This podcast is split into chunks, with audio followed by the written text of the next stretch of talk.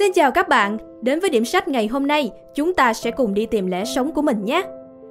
Đi tìm lẽ sống của tác giả Viktor Frankl là nguồn cảm hứng cho độc giả trên khắp thế giới trong gần một thế kỷ qua. Đi tìm lẽ sống là một cuốn sách mà tất cả chúng ta có lẽ đều nên đọc một lần trên con đường đi tìm ý nghĩa cho cuộc đời của mình. Hãy cùng tìm hiểu về cuốn sách thú vị này nhé! Trong một cuộc khảo sát của Thư viện Quốc hội Mỹ năm 1991, các độc giả được hỏi về cuốn sách nào đã tạo nên thay đổi thực sự trong cuộc đời của họ.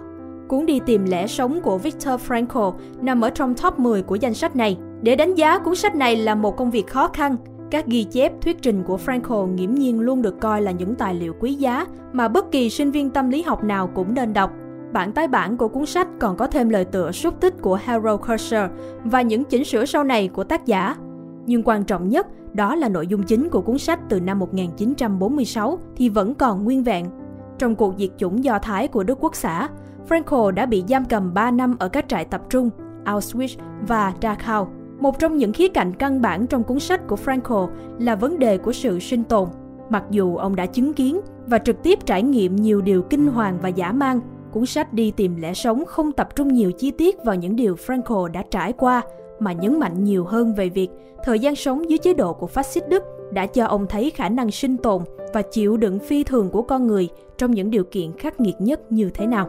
Ở phần nửa đầu của cuốn sách, nỗ lực trả lời chỉ một câu hỏi, từng ngày sống trong trại tập trung được phản chiếu trong tâm trí của một tù nhân ra sao? Frankl đưa ra những trường hợp của những tù nhân tìm được hy vọng và ý chí để tiếp tục sống dù dưới sự tra tấn, kể cả về thể xác và tinh thần. Tất cả những điều mà, đối với Frankl, là minh chứng cho tầm quan trọng của những gì được biết đến như là việc tìm ra ý nghĩa sống bất kể hoàn cảnh cá nhân. Trong nửa sau của tác phẩm, Frankl miêu tả các liệu pháp triết học của mình. Ngay từ đầu thập niên 20, Frankl đã tự mình mở rộng các liệu pháp tâm lý tới những chiều trải nghiệm tâm linh và triết học của con người. Trong cùng thời gian này, nhánh phân tâm học của Sigmund Freud đã có sức ảnh hưởng mạnh mẽ trên toàn châu Âu. Cách tiếp cận của Freud hầu như không cân nhắc tới khía cạnh tâm linh và triết lý, những điều mà Frankl cho rằng là nền móng cần được khai phá.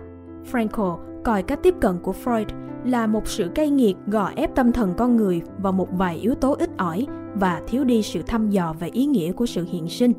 Đi tìm lẽ sống là động lực chính yếu của con người và nó không phải là sự hợp lý hóa của các xu hướng sinh tồn bản năng. Frankl viết, Frankl tự gọi cách tiếp cận của mình là liệu pháp ý nghĩa. Mục đích của liệu pháp ý nghĩa là tập trung tìm hiểu ý nghĩa của cuộc sống, cũng như là cách mà con người tìm kiếm nó. Lý thuyết của Frankl cho rằng có ba khả năng cơ bản của con người, đó là tự giải phóng, tự siêu việt và khả năng kết nối một cách tâm linh với các thực thể khác qua cả không gian lẫn thời gian. Nói cách khác, con người không thể tránh né khổ đau, nhưng họ có thể tìm ra ý nghĩa từ chúng. Frankl dành rất ít thời gian bàn về cách kết hợp liệu pháp ý nghĩa vào trong thực hành tâm lý trị liệu. Tuy nhiên trong một vài tôn chỉ khá rõ ràng mà đầu tiên phải nhắc tới, đó là tư tưởng về việc không phán xét. Local therapist, nhà thực hành trị liệu pháp ý nghĩa, Frankl viết, là nhà tâm lý trị liệu cần tránh đánh giá bệnh nhân của mình nhất. Anh ta không được để cho thân chủ của mình trao cho mình quyền hạn đánh giá họ. Tuy nhiên, tư tưởng không phán xét, tuy rất cao đẹp và ý nghĩa, đôi khi lại không được thực tế. Liệu pháp ý nghĩa gặp phải nhiều giới hạn chủ quan, lẫn khách quan trong thực hành. Kể cả những nhà khoa học đáng tin cậy nhất cũng phải thừa nhận rằng việc không thiên vị hoặc định kiến là bất khả đối với các hoạt động của con người và liệu pháp của Frankl không nằm ngoài số đó. Một trong những chỉ trích phổ biến khác là tính không thể kiểm chứng của lý thuyết local therapy, bởi nó khó có thể quy về các đại lượng đo được. Chính Frankl miêu tả về nó như là một cách tiếp cận mang tính triết lý với thế giới nội tâm của con người hơn là một phương pháp khoa học.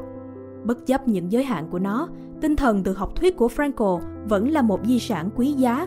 Công trình của ông đã truyền cảm hứng cho các nhà lý thuyết khác, trong đó có Abraham Maslow và Stanislav Grof trong việc nghiên cứu nghiêm túc các yếu tố bí ẩn tác động tới trải nghiệm của con người.